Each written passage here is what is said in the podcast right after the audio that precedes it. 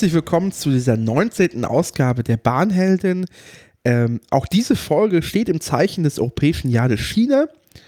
Und wir beschäftigen uns jetzt mit zwei Nachbarländern, wenn man auf der Karte guckt, links von Deutschland, und zwar mit den Niederlanden und Belgien. Bei meiner Seite ist Cornelis. Genau. Hallo, Cornelis. Hallo, Dennis. Heute geht es in Westen. Den Süden haben wir ja schon, den Osten haben wir ja schon. Den Westen kriegen wir heute, mit dem Norden müssen wir mal gucken, ne? Ja, das stimmt. Den Norden haben wir noch nicht so richtig. Äh, ja. Aber machen wir erstmal den Westen. Und zwar heute mit den Niederlanden. genau. Ähm, da ist es so, dass ich äh, aus äh, fußballtechnischen Gründen hingefahren bin. Mich hat es nach Rotterdam verschlagen. Und dahin bin ich natürlich dann auch mit dem Zug gefahren. Was, ähm, und ich hatte da ein paar Tage und dachte ich so, dann ich, beschäftige ich mich mal mit dem System dort ähm, und habe mir Wochen vor der Reise schon online ähm, eine UV-Chip-Card bestellt, die eine schöne, so eine Glitzerkarte in Gelb ist, auf der mein Bild und mein Name steht, ähm, die fünf Jahre gültig ist. Und das ist das äh, niederländische, niederländische System, um äh, kontaktlos Tickets zu haben. Und zwar sowohl in Zug äh, als auch in Bussen also auch lokalen mhm. Bussen und U-Bahnen. Das heißt, jedes Mal, ähm, wenn ich durch so ein äh, Gate möchte, zum Beispiel in der U-Bahn, dann halte ich sie dran und dann kann ich da durchgehen. Auf diese Karte selber kann ich halt äh, Tickets laden, äh, äh Guthaben draufpacken, als aber auch von der niederländischen Staatsbahn gibt es so einen NS-Flex-Tarif, ähm, der erlaubt es quasi, ähm, das das einfach äh, nach und nach einfach monatlich abgerechnet wird. Ganz lustig. Und das hatte ich mir vorher mhm. alles eingerichtet. Die Karte kann man sich auch nach Deutschland schicken lassen.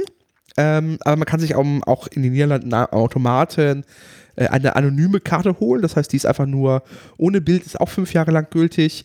Ähm, der Vorteil der personalisierten Karte ist, man kann halt so diese Abo-Produkte sich draufpacken. Ich glaube, das ist für die meisten Touristinnen nicht so relevant. Ähm, aber bei Verlust ist das Geld nicht weg. Das heißt, wenn jetzt da ich jetzt, nicht, so. da 20 mhm. Euro draufgeladen hätte und die Karte geht verloren, kann ich sie sperren lassen online äh, und kann mir das Guthaben auf eine neue Karte übertragen. Das ist bei einer anonymen Karte ähm, nicht der Fall. Das ist so der, der Unterschied. Ähm, beide kosten dasselbe, 7,50 Euro tatsächlich. Ähm, und sind für fünf Jahre ja, gültig. Ähm, falls man quasi jetzt sich so keine so eine Chipkarte holt, ähm, so, also als auch die anonyme, als auch die personalisierte, muss man, wenn man zum Beispiel ein Zugticket kauft, jedes Mal noch einen Euro dazugeben, weil man kriegt so eine Papierversion, die auch die Karte, also auch so einen Chip drin hat, also so einen RFID-Chip, ähm, aber halt nur einmal nicht gültig ist. Und das heißt, man zahlt einen Euro Zuschlag. Da muss ich jetzt mal fragen, haben Sie das System geändert? Also das ist ja, äh, ich, oder ich frage nochmal anders, die Karte ist ja auch deine Befreiungskarte gewesen, ne, um aus dem Bahnhof rauszukommen. Ja. Nehme ich an. Genau, das war nämlich, als ich vor fünf Jahren war ich in Utrecht und das war dann nämlich nicht so einfach für mich, weil ich das erst nicht verstanden habe, dass man damals noch mit dem QR-Code die entsprechenden äh, Barrieren aufmachen kann. Und wenn du aus dem deutschen System da reinfährst, bist du ja nicht vorher durch die Barriere durch. Ne? Also das genau. war schon ein bisschen lustig. Und da gab es, vielleicht gab es RFID-Chips, aber auf jeden Fall war mein Weg der, der QR-Code und der war auf der Rückseite des Bahntickets damals, was nicht so richtig klar war. Also es war nicht mit drauf gedruckt und es war auch nicht ersichtlich vom Gerät her. Und ich bin halt einfach fünfmal hinterher gelaufen, bis dann klar wurde, wie es funktioniert. Das war ein bisschen peinlich. Okay. Das ist so natürlich besser und ähm, anscheinend machen sie es überhaupt nicht mehr mit QR-Code, sondern immer mit dem RFID-Ding. Doch, doch, doch. Und so. zwar natürlich, Gut. also wenn du, wenn du aus Deutschland ankommst, du kommst, weiß ich nicht, in äh, Rotterdam an, hast du ein internationales Ticket, also weiß ich nicht, so ein Sparpreis Europa. Ja. Dann kannst du ganz normal mit diesem QR-Code, das ist, also es ist kein QR-Code, aber mit diesem Code, der auf deinem Online-Ticket bzw. Handy-Ticket ist, kannst du auch aus mhm. diesem Gate durchgehen einfach. Ähm, der einzige Pro-Tipp, das sollte man vielleicht merken, wenn man ein iPhone hat, ist, ähm, dass diese Gates die Express-Wallet äh, äh, bzw. auslösen und dann verschwindet der QR-Code und eine Kreditkarte möchte ausgelöst werden. Okay, äh, ja, das, gut. Äh, das siehst du halt nicht, weil du halt dein Display runterkriegst und du wunderst dich, warum das, warum das ja. Gate nicht aufgeht. Ähm, das ist Super. zweimal mir aufgefallen. Beim dritten Mal äh, quasi kann man das einmal kurz wegdrücken und dann nochmal den QR-Code draufhalten. Ähm, ja. Ich habe, als ich äh, Renke vom Anycast, der mit mir in Rotterdam war, vom Bahnhof abgeholt habe, habe ich ihn quasi in diese Falle laufen lassen. Äh, und habe ihm, äh, hab ihn ja. auch erstmal äh, gucken lassen, wie er aus dieser Tür rauskommt, aus diesem Gate. Und hab ein bisschen feixen stand ich daneben. Ähm, Aber ja, äh, das ähnliche gilt tatsächlich, wo du sagtest gerade auf der Rückseite das Ticket aufgedruckt. Wenn du einen Interrail-Pass hast, einen Global Pass, dann ist auf dem tatsächlich in diesem Booklet ist da auch ein QR-Code drin mit der Hinweis, be benutze den, um quasi rein und rauszukommen, weil du ja ein, ja, deinem Interrail das ist ein Papierticket, da ist mhm. ja nichts Digitales drauf. Ähm, du musst ja auch irgendwie in die Station reinkommen. Das ist halt das große Ding in den Niederlanden ähm, das kann man ähm, auch kritisch bewerten, ist, dass die Niederlande halt ihre Bahnhöfe absperren. Und das ist nicht so, dass du quasi nicht nur auf die, also das quasi vor den Bahnsteigen, vor der Rolltreppe, vor der Treppe quasi ein Gate ist, sondern quasi die ganzen Bahnhöfe sind abgesperrt. Und das mhm. ist natürlich, Bahnhöfe haben auch natürlich eine gewisse soziale Infrastruktur, zumindest auch in Deutschland. Ähm, und die sind dann quasi nicht erreichbar, wenn du nicht quasi so eine Karte hast. Genau. Und sie sind urbane Verbindungen, also Passagen oftmals auch zwischen zwei Stadtteilen. Und das hat mich schon auch, also in Utrecht hat es mich auch irritiert. Und ähm, ja, also bin ich auch ambivalenter. Genau. Ähm, du kannst ja. tatsächlich äh, auch einfach nur so in den Bahnhof reingehen mit deiner V-Card. Du hast aber so ein Zeitlimit. Und ich konnte das mit meiner Karte tun, obwohl ich kein Guthaben drauf habe, weil ich diesen, diesen Tarif gebucht hatte, diesen NS Flex. Äh, wenn du eine normale quasi anonyme Karte hast, musst du ein bestimmtes Guthaben drauf haben. Weil im Zweifel dir im Zweifel dann quasi eine Strafgebühr äh, abgebucht werden kann. Wie nennt man das früher? Bahnsteigkarte, ja. yay. Ähm, ja. Ist nicht so schlimm, aber du hast 45 Minuten oder so. Ja. Ähm, aber trotzdem, ähm, quasi äh, Leute, also es gibt halt, wenn du, wenn quasi so ein Bahnhöfe so eine Passier Passierfunktion auch erfüllen gleichzeitig, kann man sich auf der Webseite irgendwie so ein spezielles ja. Ticket draufladen, um quasi, äh, man sieht, man hat da so Hacks gebaut, um ein System, das einerseits ultra praktisch ist, weil dieser NS-Tarif bedeutet halt einfach wirklich ähm, so Bahncard 100-Feeling, mhm. weil du einfach dich nur quasi durch das Gate durchgehst und ja. du quasi an deinen Zielbahnhof durch den Gate wieder rausgehst und automatisch der passende, das passende Ticket für dich gebucht wurde. Das hat nur eine Besonderheit und zwar äh, gibt es grundsätzlich in den Niederlanden nur einen Tarif, das heißt, es gibt keine Regionalbahn, also es gibt keinen C-Tarif wie in Deutschland für den Regionalverkehr und einen äh, B- und A-Tarif für den Fährverkehr, also IC-Tarif und ICE-Tarif, sondern es ist ein Tarif. Nur dummerweise äh, gibt es so Züge, die sind ultra schnell, schnell und es wäre irgendwie schade, wenn man nicht dafür extra die Hand aufhalten würde. Äh, mhm. Das ist zum Beispiel der ICD, also der äh, Intercity Direct ähm, von Schiphol na, äh, nach Rotterdam. Da muss man einen Zuschlag ja. lösen. Und wie machst du das ja eigentlich? Du bist ja durch das Gate gelaufen und hast ja nie einen Automaten jetzt gesehen mit deiner Karte. Also du kannst entweder ja. diesen Zuschlag ähm, am Automaten lösen, dir auf die Karte draufpacken äh, aber das mache ich ja nicht. Wozu soll ich den Automaten gehen? Also gibt es tatsächlich auf jedem Bahnsteig nochmal so extra Lesegeräte, auf denen steht halt so, ey, möchtest du hier die Direktzug fahren, dann musst du bitte einmal kurz ranhalten und das bestätigen. Super. Touch and Travel. Richtig. Ähm, ah. Man sieht so, so kleine Hacks, wo das System halt sehr cool gedacht ist, gerade aus diesem Prinzip auch, ey, wir haben nur einen Tarif. Das wäre in Deutschland ja problematisch, wenn du zum Beispiel, ich weiß nicht, durch, in Hannover in das Gate reingehst und in Göttingen ja. wieder rauskommst. Bist du jetzt ICE oder Metronom gefahren? Genau. Das weiß das System nicht. Und das System kann das auch nicht wirklich erraten, weil, na klar, zeitliche Komponente wäre ein Hinweis, aber was war, wenn ein ICE einfach eine halbe Stunde oder über die Altbaustrecke gefahren ist, aus Bauarbeitsgründen, mhm. also dieselbe Strecke nochmal ja, wieder Metronom? Sehr gut. Ja. Das weiß das System ja, aber Wird es billiger, ist doch logisch. Macht doch Sinn. Ehrlich. Wenn der Zug mal langsamer fahren muss, naja. Genau, Gut. und da, da, siehst du, dass es halt in Deutschland nicht so geil funktionieren würde, dieses System. Äh, oder ohne größere Tarifänderungen. Ähm, ich fand das ganz spannend. Ähm, bedeutet aber auch gleichzeitig, dass ähm, das, was wir so als ICE unterwegs haben, also schon ein gehobener Reisekomfort, würde ich das nennen, den gibt es so mhm. in den Niederlanden nicht. Das ist alles so ein bisschen Re Regionalexpress-Style. Also ähm, ja. selbst der, äh, der IC direkt, also wo man wirklich zuschlagpflichtig ist, ist jetzt auch nicht, äh, ist äh, von, der, von der Polsterung und vom Design ähm, alles ein bisschen, äh, ein bisschen einfacher und rustikabler gehalten. Dafür kannst du aber ehrlich gesagt auch das Land relativ schnell durchkreuzen. Ach, du sitzt ja. eh nicht lange. Und so bin ich tatsächlich dann, um quasi jetzt den, den Bogen wieder zuzumachen, in diesem Tarifpunkt, äh, mit meiner Karte bewaffnet und meinem ersten Ticket, das war das internationale Ticket, was ich hatte von Berlin nach Rotterdam. Bin ich in Rotterdam angekommen, habe dann an der Automaten meine Karte aktiviert, das musste ich einmalig tun äh, und quasi diese, dieses virtuelle Ticket draufladen. Und dann konnte ich damit fahren. Ich konnte einfach in die U-Bahn gehen. Ähm, was da nicht passiert ist, so, ein, so, eine, so, eine, so eine, also vielleicht habe ich es nicht auslösen können, weil ich zu wenig gefahren bin. Ähm, also keine so eine Logik, wie zum Beispiel die Oyster-Card hat jetzt mittlerweile oder wenn du Contact lässt. Die sich dann umwandelt in eine Tageskarte oder Beispiel, genau. Das haben sie nicht. Ja. Was ganz lustig war, ich bin eine U-Bahn-Station gefahren und dafür wurde mir 19 Cent berechnet. Also wird da scheinbar wirklich ein Kilometertarif angewendet. Ja. Ähm, und vielleicht bin ich nie über eine bestimmte Schwelle gekommen, wo das ausgelöst wurde, aber ich habe es auch nirgendwo lesen können, dass es diese Funktion gibt. Ja. Aber es ist halt, also eine U-Bahn-Station hat mir keine Einzelfahrt ausgelöst, sondern wirklich, ey, du bist da jetzt irgendwie ein Kilometer gefahren, dann rechnen wir dir auch nur ein Kilometer in, äh, in stellen wir dir in Rechnung. Auch cool. sehr interessant. Und ähm, ich bin damit gefahren, bin einmal von Rotterdam nach Den Haag und dann nach Amsterdam und habe auch den Zuschlag ausgelöst, habe diese ganzen Sachen gemacht. Was das Einzige, was ich nicht gemacht habe, ist, ist der Klassenwechsel. Du kannst, wenn du diesen NS-Flex-Tarif mhm. hast, kannst du in der App vorher anklicken oder glaube ich auch 10 Minuten nach Abfahrt, ey, ich fahre heute erste Klasse. Dann kannst du dich einfach in die erste Klasse setzen. Das äh, finde ich ja aus aktuellen Gründen sehr, sehr gut, wenn man ein flexibles erste Klasse wechseln machen kann. Genau, du musst ähm, nicht komplizierte. Mag die Bahn ja nur bedingt gern. Ja. Ich glaube, gerade wir, jetzt wir beide haben ja mit der Bahn 100 noch eine besondere Situation ist, ja. ist, ähm, das, Ab, das Buchen eines Erste-Klasse-Upgrades ist nicht mal so einfach. Das kannst du nicht am Automaten tun, das kannst du nicht online tun.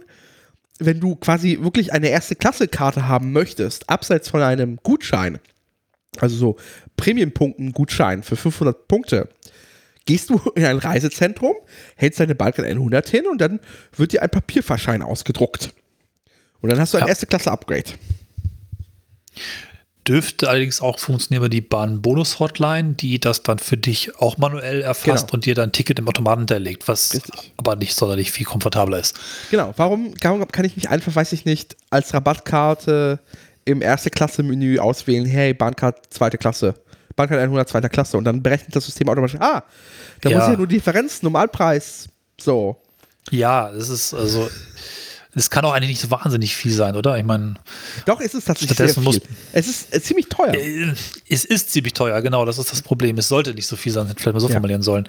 Genau, vielleicht machen wir das in der nächsten Folge mal, wie man da vielleicht äh, ganz gut auch günstig sowas genau. aufstocken kann. Das führt jetzt gerade ein bisschen weg von den Niederlanden. Aber schön, dass es da geht, ne? dass Richtig. sie das da einfach so anbieten. Mann. So. Und sie haben auch insgesamt eh interessante Abo-Strukturen, finde ich. Also sie haben zum Beispiel diesen NS-Flex-Tarif kannst du, glaube ich, für einen Fünfer oder so im Monat, kannst du sagen, ey, kriegst du 40% Off-Peak. Also quasi nicht in den Hauptverkehrszeiten von 6 bis 9 und so, abends, ja. kriegst du 40%. Es gibt so einen Tarif, ey, äh, also verschiedene Kategorien. Auch hier hast du 40% in allen Zeiten. Hier hast du quasi am Wochenende freie Fahrt komplett und zahlst quasi nur unter der Woche für deine Tickets. Und so kannst du dich wirklich steigern bis quasi, ey, komplette Flatrate. Sehr spannendes System. Kannst du auch quasi monatlich wechseln. Äh, und fand ich sehr, sehr, sehr angenehm, so eine Lösung zu machen. Ey, am Wochenende freie Fahrt. Aber das ist, glaube ich, auch mit der, mit der Größe des Landes verbunden. Vielleicht, vermutlich auch. Ja, aber es ist spannend. Ähm, einerseits, ich, ich äh, feiere die Niederländer ja auch für ihren Pragmatismus und ihren, wir machen das einfach mal so ab. Also das ähm, auch tatsächlich eine Kultur von erstmal ausprobieren und dann überlegen. Habe ich auch an anderen Bereichen mal oft gesehen. Und die Karte hat genau den Vorteil, du kannst halt auch neue Tarife relativ leicht mal ausprobieren, ne? weil du klickst dir einfach einen Tarif und dann hängt es irgendwie an der Karte. Man muss nicht irgendwie Webseiten umbauen, Ticketsystem und Gedöns und Leute schulen und sowas. Das ist eigentlich relativ fluffig, so wie du es beschreibst. Ne? Und das verpasst für mich auch einfach zu dieser niederländischen Kultur, wie man Probleme halt löst oder wie man damit umgeht. Einfach nicht so, nicht so, nicht so verkopft und umständlich. Ein ähnliches System ist ja der Swisspass in, in der Schweiz. Ja. Ähm, wo die Karte auch funktioniert, wenn du zum Beispiel ein Generalabonnement hast, also quasi ähm, der Vergleich mit der Bahncard 100 ist immer, da geht, greift immer zu kurz, weil die Bahncard 100 ist ja nur für den äh, Personenverkehr der Deutschen Bahn AG und durch Verträge auch mal den Privatbahnen und in bestimmten ÖPNV-Netzen. Ja, das ist eigentlich auch schon ein Hack, wenn man es so will. Richtig. Der K Vergleich mittlerweile ist das Klimaticket in Österreich. Ähm, mhm. Das Generalabonnement ist einfach quasi für alle öffentlichen Verkehre.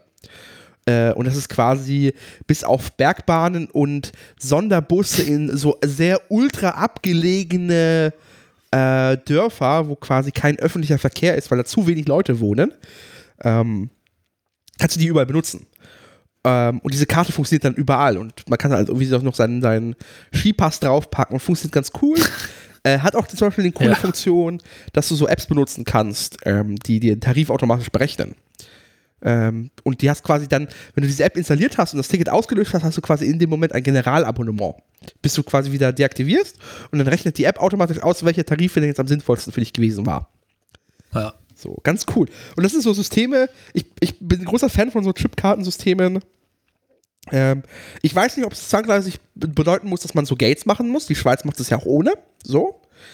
Ähm, und ich glaube, ähm, dass man da einen pragmatischen Zwischenweg finden kann, quasi die Effizienz von so Chipkarten und die Einfachheit und keine Tickets oder sich nicht um einen Tarifdschungel bemühen müssen, sondern das System optimiert für einen das, den besten Tarif äh, und andererseits ja. weiterhin eine gewisse Offenheit der Räume des Systems.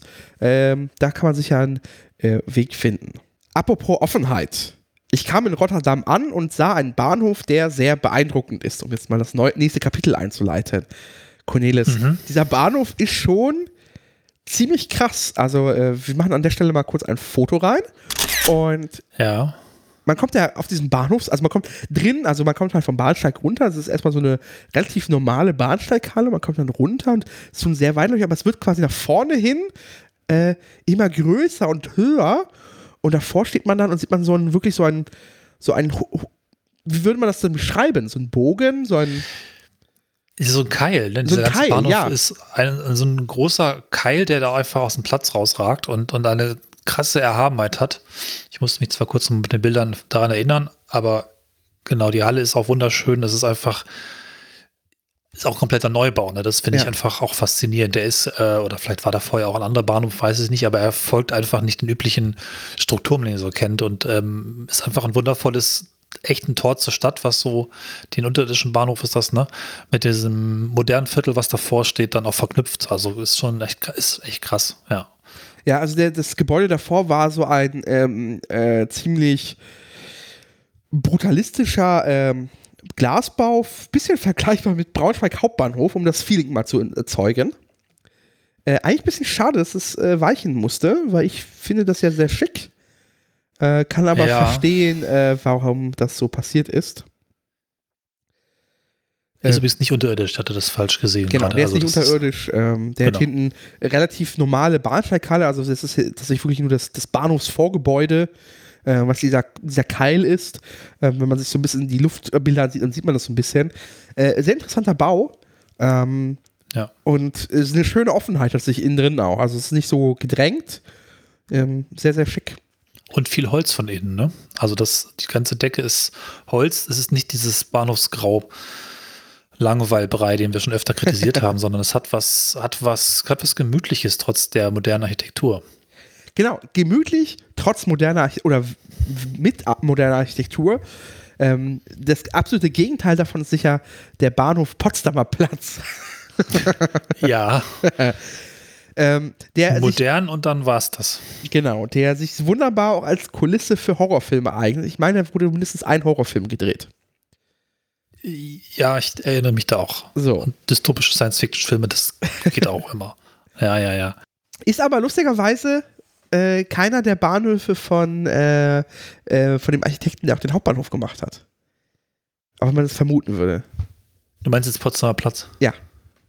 Ja, nee, das ist, äh, weiß ich auch nicht, irgendwie Sony Center mitgebaut. Der wurde ja auch schon viele, ja. viele Jahre vorher gebaut. Das ist ja nochmal eine Geschichte für sich, die wir heute nicht vertiefen müssen. Aber der stand ja, glaube ich, fünf, sechs, sieben Jahre einfach so als Rohbau rum, weil nichts voranging.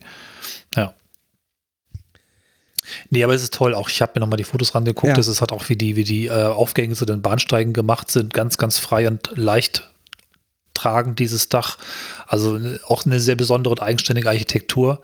Das, ähm, ja, das, das habe ich damals auch sehr abgefeiert und erinnere mich gerade sehr gern an den Bahnhof. Ist schon fünf Jahre her oder sowas. Genau. Echt toll. Und ähm, von da aus ging es weiter, bin ich nach Den Haag nochmal mit dem Regionalzug gefahren äh, hin mit normalen IC. Ähm, und dort quasi, als ich dann zurückgefahren bin, bin ich gar nicht über den Hauptbahnhof gefahren, sondern über Den Haag HS. Und das ist so eine kleine Nebenstation, die mal tatsächlich die Hauptstation war.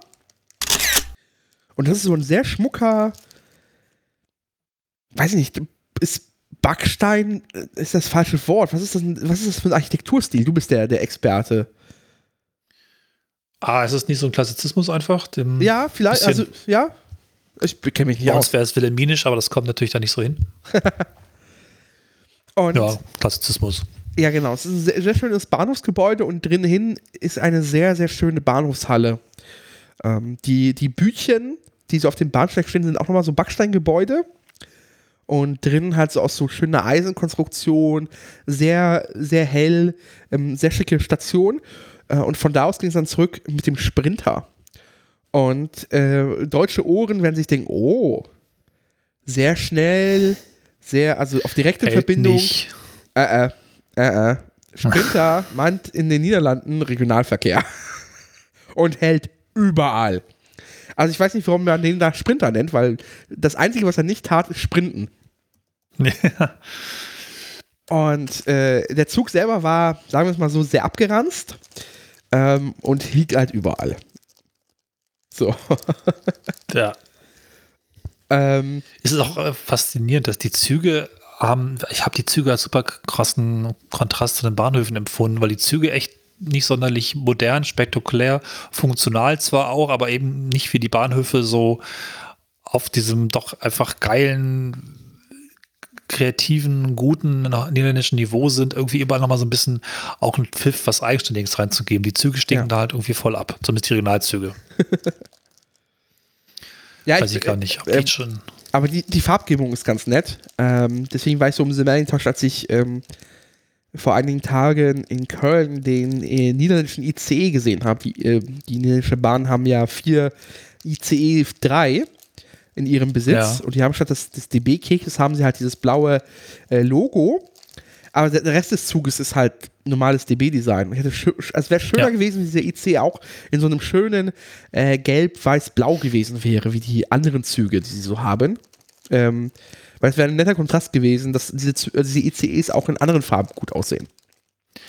Das ist auch spannend. Äh, die ICEs oder Velaros, die in andere Länder geliefert wurden, sind eigentlich alle weiß und haben nur andersfarbige Streifen. Ich weiß gar nicht, dass Siemens irgendwie so streng vorgibt, aber ich, mir ist kein ICE bekannt oder ein Ableger davon, der einfach mal eine andere Grundfarbe hätte oder eine andere flächige Farbigkeit, sondern es ist immer nur diese blöden Bänder, die ein bisschen anders sind. Ich glaube, der türkische ist dann irgendwie orange oder sowas oder der russische und, und ja, aber spanische ist rosa, aber immer nur das Streifen. Das ist eigentlich exakt das gleiche Design. Ich glaube, das liegt bei der, zum Beispiel bei der Rennfe liegt einfach daran, dass auch die anderen Züge so sind, tatsächlich.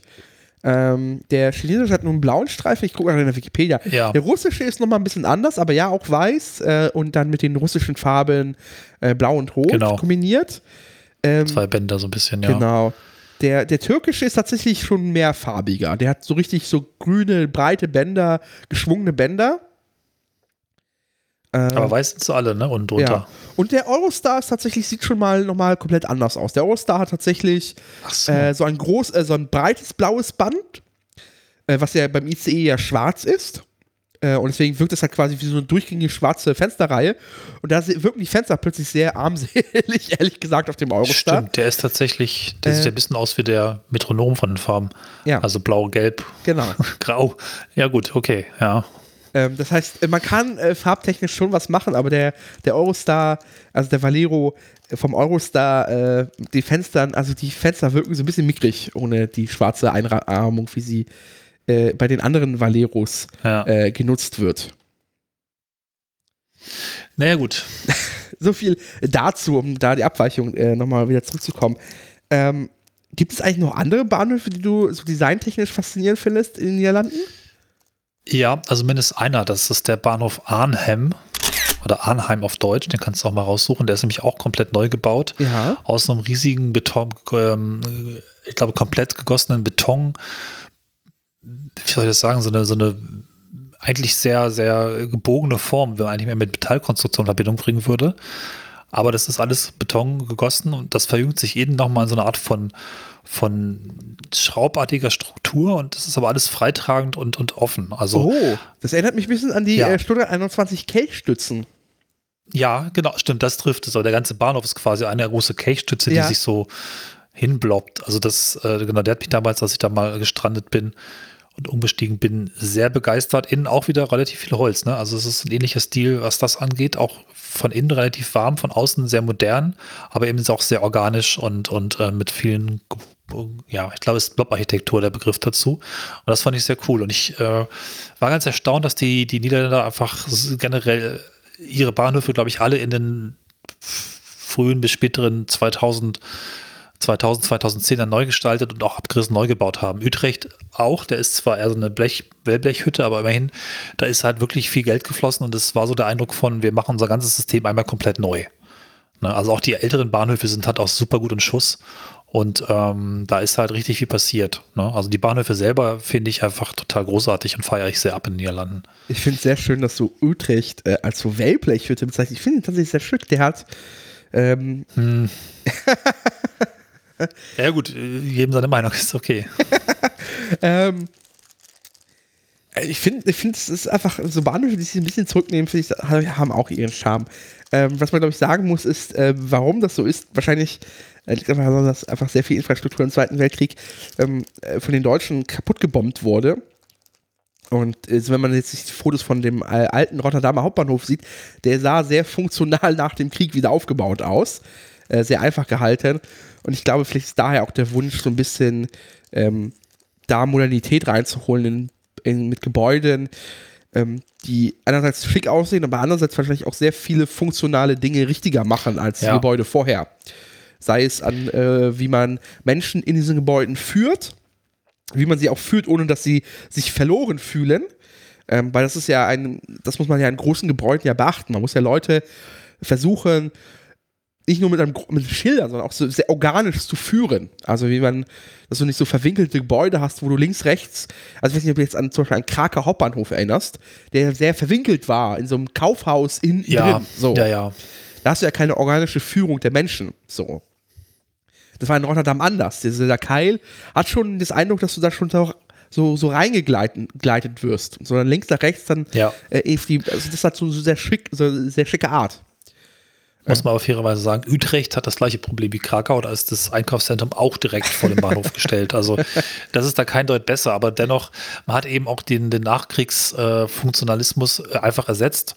Das ist aber in Deutschland zum Beispiel nicht überall gelungen. Ich meine, da guckt man sich im Ruhrgebiet um und da gehören eigentlich einige Bahnhöfe schon seit 30 Jahren mal irgendwie neu gegliedert und besser aufgestellt.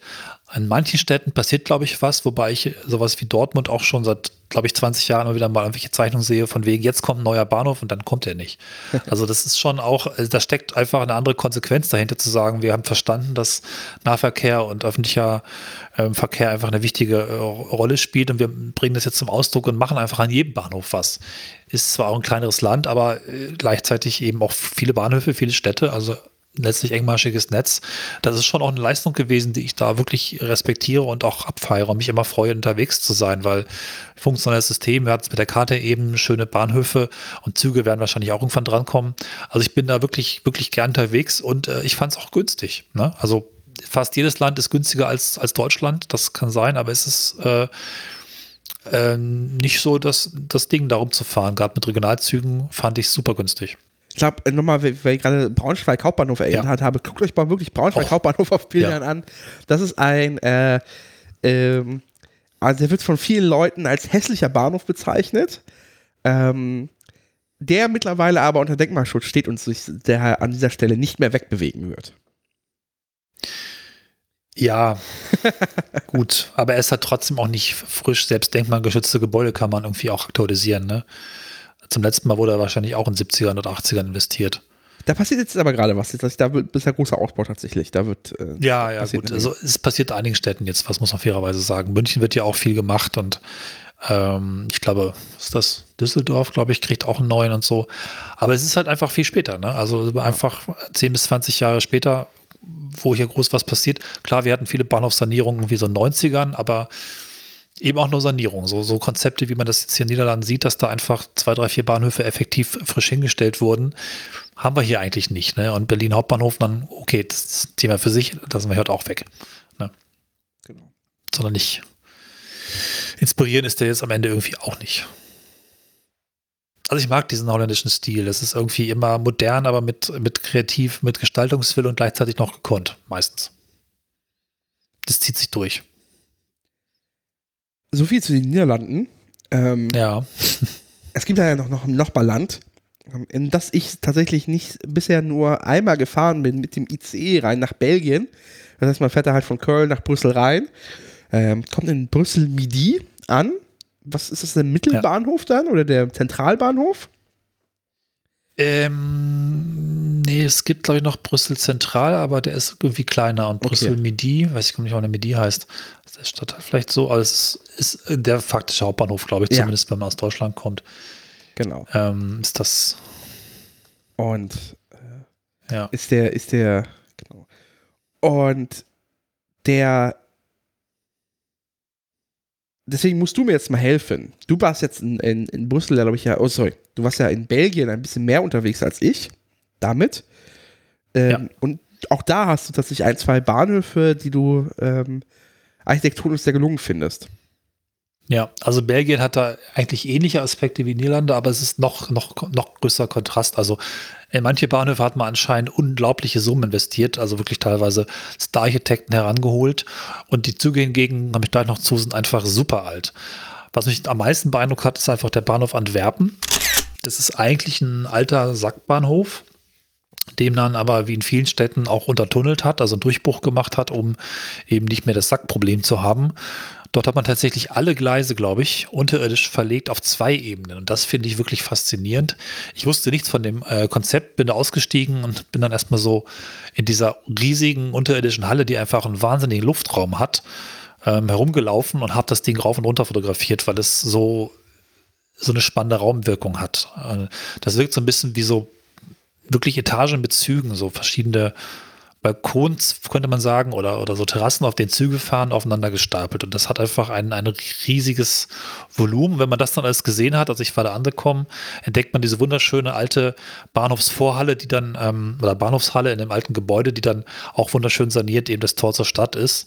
Das, das fand ich einfach total schön, diese Kombination aus einmal komplett durchgemodelt und nichts aufeinander gelassen, aber gleichzeitig den alten Bahnhof auch erhalten und, und einfach den, das Gesicht da noch, noch drin toll. Also es ist wirklich ganz beeindruckend, kann man sich auch mal Fotos angucken. Das ist einfach so ein ganz krasser unterirdischer Raum. Ne? Und da gibt es ja auch einfach unterirdische Bahnhöfe, können ja von super entsetzlich, das hatte ich auch in Barcelona und so, einfach so, so ein Loch mit schrecklichem Licht, bis hin zu wirklich unterirdischen Welten, die einfach gar nicht zu fassen sind. Gibt es da einfach viele. Und das ist in Antwerpen dieses Ende. Das ist ja ein allgemeines Problem von ähm, äh, Kopfbahnhöfen, dass sie so aus betrieblicher Sicht nicht so geil sind. Weil du ja. immer einen Richtungswechsel hast. Das merken wir ähm, ganz besonders hier in Deutschland äh, mit Frankfurt am Main. Ähm, was einfach bedeutet, dass quasi alle deine Züge da stehen bleiben und erstmal wieder, wieder zurück müssen. Also ein absolut absurd riesiges Gleisvorfeld hast. Ähm, mhm. Und ist einfach auch für die Passagiere nicht so bequem ist tatsächlich, weil du musst ja mehr oder weniger, wenn du jetzt, wenn du jetzt nicht quasi gerade über, über diesem äh, unterirdischen Verbindungstunnel in Frankfurt am Main bist, dieser, diesem komischen ja. Versorgungskeller. Den man erstmal kennen muss, ich meine, so. den findet nicht jeder. Äh, dann musst du erstmal wieder komplett einmal zum Kopfbahnhof und dann einmal wieder zurück. So. Das ist natürlich nicht so geil. Und da gibt es jetzt mehrere Lösungen dafür. Also Adverb hat das einfach sich entschieden, so ein bisschen Stuttgart 21-Style äh, ja. wir, wir, legen einfach alles runter und haben, behalten unser historisches Gebäude. Ähm, also das in Antwerpen sieht deutlich schöner aus als dieser Bonatzbau, den ich jetzt nicht sonderlich erhaltenswert finde, aber ähm, der hey. Stuttgarter hält da ein bisschen mehr drauf. Wobei sie scheinbar auch noch zwei, drei äh, Kopfbahnhofgleise oben haben. Ach ja. Genau. Ja, das ist ähm, schlau, stimmt, das sehe ich auch wieder genau, das hatte ich damals gar nicht wahrgenommen. Richtig. Dann sind sogar drei Etagen, ne? Oben eins drunter, zwei drunter. Ja. Ähm, Zürich hat das ja ähnlich gemacht. Zürich hat ja wirklich Tunnel ja. durchgebaut und hat so quasi ähm, so kombiniert halt einerseits so die Vorteile von ihrem Kopfbahnhof ähm, und gleich mit diesem Durchgangsbahnhof, der für meine Verbindungen einfach einfacher ist, weil es ja wirklich einfach Zeit, Zeit sparst. Weil in Kombination mit diesem Taktfahrplan, diesem integrierten Taktfahrplan bedeutet das wirklich, dass die Züge ähm, auf diesen vielen Gleisen des Kopfbahnhofs reinfahren, so zehn vor, und mhm. dann zur vollen Stunde langsam abfahren wieder abzufahren. So, das ist ganz lustig. Und in diesen Zwischenperioden ist es gespenstisch leer gefühlt. Mhm. Äh, und das ähnliche Prinzip ist tatsächlich jetzt auch für Frankfurt am Main geplant, äh, mit dem äh, Fernbahnhoftunnel. Dass du den, dass du halt dieses, dieses Prinzip, okay, wir kriegen es jetzt baulich nicht hin, den ganzen Bahnhof in den Keller zu legen. Weil das natürlich geht das, ist aber teuer, kompliziert äh, und ist mit einem äh, gewissen Herausforderung auch mit der Kombination mit der Stadtgesellschaft, Stuttgart 21 als Beispiel, nicht möglich. Also, ja. hm. also Frankfurt 21 wäre nochmal deutlich katastrophaler geworden. Und es dauert dann wahrscheinlich auch echt lange, ja. weil du einen riesigen Bahnhof in Betrieb hast, ne? Richtig. Und du irgendwie verschieben und du ganz, also das ist schon ein krasses Unterfangen. So. Und deswegen kriegt Frankfurt am Main jetzt auch so einen Ferntunnel, der es einfach betrieblich einfacher macht, wenn du quasi, dass du durchfahren kannst. So. Ja. Und ähm, das ist, glaube ich, eine interessante Lösung für Kopfbahnhöfe. Ähm, um äh, einerseits diese, diese wunderschönen gebauten Bauten auch zu erhalten und ohne größere Eingriffe ähm, das zu behalten. Ähm, ist aber natürlich ja. am Ende auch alles eine Frage des Wollens. Das finde ich aber relativ faszinierend. Das ist, ähm, das Gefühl, dass in den Niederlanden und Belgien, wenn man schon mal was am Bahnhof macht, dann aber auch richtig, aber so richtig mit Wumms. Ne? Also da gibt es einfach viele Beispiele, wo dann Oh man, meine Fresse, das ist doch eigentlich jetzt nicht, also Belgien, Belgien ist jetzt nicht so das reichste Land. Klar, es gibt da eine etwas vermögende Hälfte und eine Hälfte, die mh, nicht so ist. Aber du denkst schon, wow, also das würde ich mir aber einfach auch mal in Deutschland wünschen. Ähm, machen mal, macht mal richtig ordentlich. Und da ist dann irgendwie sowohl Stil drin, was zu entdecken, macht Spaß und es scheint auch alles gut zu funktionieren. Es ist nicht so, ah, nicht so auf der Halbstrecke verreckt. Ne? Also auch, äh, was weiß ich, Leipzig Hauptbahnhof ist ein wunderschöner Bahnhof und es gibt auch den City-Tunnel, aber irgendwie, ja, da ist halt Loch. Okay, gut, da fahren Züge durch. Ja, gut, dann ist es halt so. Na, als ob dann für die Gestaltung am Schluss einfach das Geld nicht mehr gereicht hat. Das, ach, als ob Gestaltung oder irgendwie eine gewisse Idee überflüssig wäre. Das ist es halt nicht, gerade wenn ich für Generationen baue. Ja.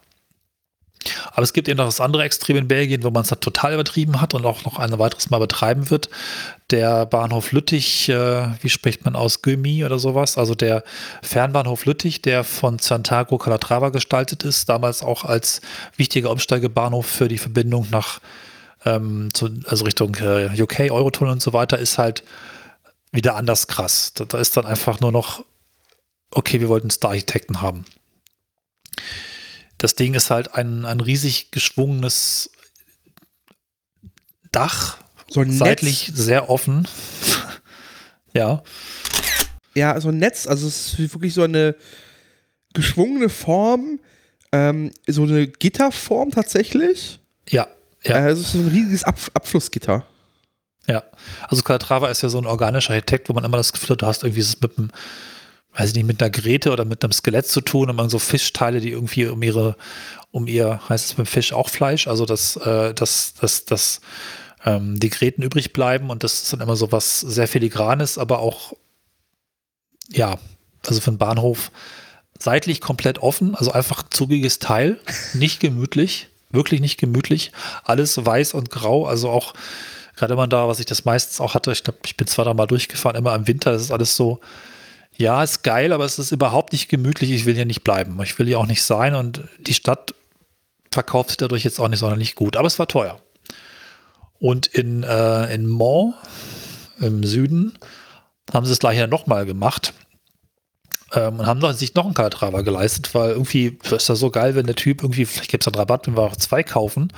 Und im Mont wird seit, ähm, ich weiß gar nicht, seit über 10, 15 Jahren diesen Bahnhof gebaut, weil ständig was schiefgegangen ist. Also das hat äh, da die Form eines, weiß nicht, wie so ein Vogel, der irgendwie mit seinen multiplen Flügeln, die dann in die Bahnsteige sind, auf, der, auf den Bahnsteigen gelandet ist und sich so mit seinen Schwingen auf, den, auf die Bahngleise irgendwie so deckt. Und das Ganze ist dort gebaut worden und wird immer noch gebaut in so einem Taktverfahren. Also ein Stück Bahnhof bauen, auf die Schienen schieben, wie so eine Brücke, ne? wieder ein Stückchen bauen, wieder schieben. Und das war so kompliziert, dass seitdem, glaube ich, schon drei Firmen pleite gegangen sind. Ständig Probleme mit irgendwelchen Teilen, mit der Versorgung der Konstruktion gegeben hat, weil es einfach absolut unnötig überzogen ist, ähm, diese Konstruktion hinzustellen. Das ist halt so eine pyramidenartige Form eigentlich im Querschnitt, also so ein Dreieck, eine Riesenhalle, die sich sicherlich toll dann später auch verkauft, aber äh, es ist also äh, ich kann das gar nicht in Worte fassen, was das äh, was das eigentlich für ein Quatsch ist. Ne? Und Mont sollte 2015 Kulturhauptstadt sein. Es war fest geplant, dass der Bahnhof für 2015 bis dahin fertig ist. Als dann die Kulturhauptstadt Bonn entsprechend äh, das Programm gelaufen ist, war der Bahnhof einfach eine riesige Baustelle. Der Bahnhof selbst waren einfach Container. Es war einfach ein Desaster, ein Matschloch. Fun Fact ist es immer noch so, 2021. Sie haben zwar dieses Dach ein Stückchen weitergeschoben, es ist inzwischen auch, glaube ich, komplett über den Gleisen. Und ich meine, dass sie 22 oder 23 auch mal fertig sein wollen. Aber sieben oder acht Jahre Verzögerung stecken schon drin und entsprechende Kostensteigerung auch. Also es ist schon extremes Desaster und ich fürchte, wenn das Ding erstmal fertig ist, wird das auch nicht unbedingt die Pflege und die Liebe sehen, die so ein komplexer, aufwendiger Bau auch braucht. Ne? Und ich meine, Mont ist eigentlich eine Provinzstadt. Das ist äh, da wohnen nicht viele und da steigen auch nicht viele um, aber es war aus irgendwelchen Gründen wichtig, dem belgischen Süden anscheinend auch so einen Bahnhof zu geben, wenn es den Norden eingegönnt hat, so habe ich es zumindest verstanden. Also es ist schon irgendwie krass und super absurd und dann freut es mich zwar, dass in Bahn investiert wird, aber wenn man irgendwie einen Bahnhof zum Preis von fünf baut, ist dann irgendwie auch ein Problem drin, weil das Geld woanders fehlt. Ne? Ja. Bin gespannt, ich werde mir den anschauen, wenn er fertig ist. Ich war jetzt einmal in der Bauzeit vor zwei Jahren da, aber es ist dann, naja, so, es gibt immer noch nicht viel zu sehen. Spannend. Ähm, ja, aber es ist interessant, was so passiert in den Ländern. Ne? Also, ja, total. Doch am Schluss, also Bahnfahren in Belgien auch super günstig, relativ nett, aber in so sehr, sehr 50er-Jahre-Zügen fast. Also, sie sind, also die Originalzüge sind halt wirklich super alt und sehen auch innen so aus.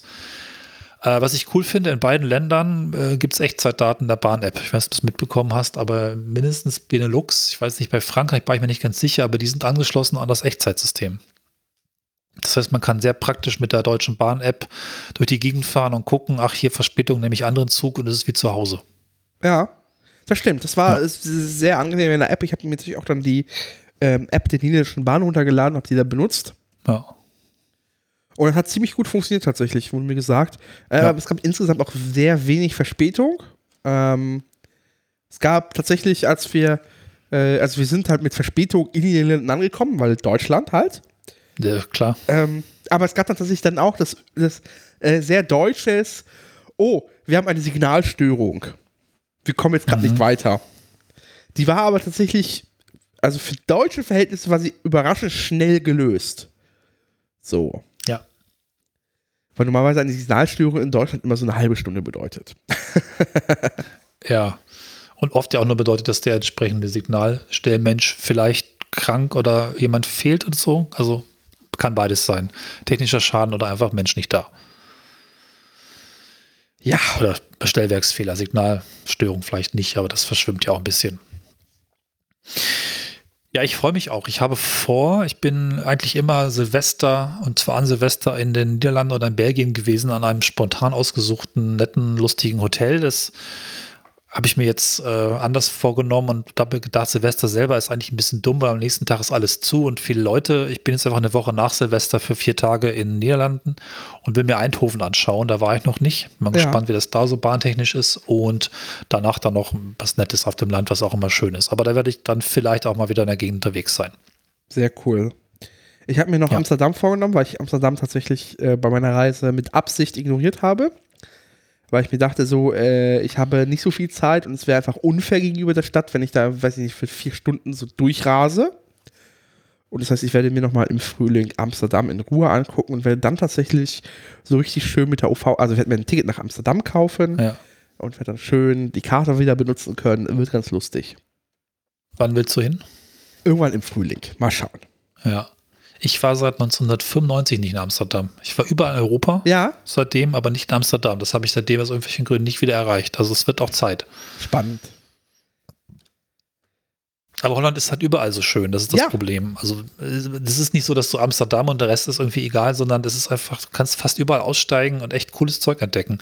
Altes, modernes, äh, tolle Museen, einfach äh, gemütliche Ecken. Also es ist einfach, ich bin totaler Fan von Niederlanden und Belgien ist halt nicht so anders. Also es war teilweise ein bisschen chaotischer und noch ein bisschen diverser, aber diese wundervollen kleinen Dörfer mit tollen Backsteinhäusern und drum und dran gibt es halt auch alles. Und in Belgien gibt es ja sogar im Süden auch Berge. Also das ist echt krass.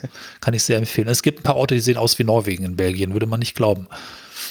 Ja, tolles, tolle Ecke insgesamt. Sehr gut. Das war somit dann unsere mhm. 19. Folge und damit mehr oder weniger jetzt die letzte Folge, wo wir im europäischen Ausland unterwegs waren. Ähm, bis auf weiteres. Bis genau. auf weiteres. Oh. Ähm, oh. Und äh, in diesem Sinne bedanken wir uns erstmal. Wir hören uns nochmal wieder, definitiv. Äh, und bis dahin wünschen wir, wünschen wir euch äh, gute Fahrt. Bis dann. Bis dann. Tschüss. Bahnhelden.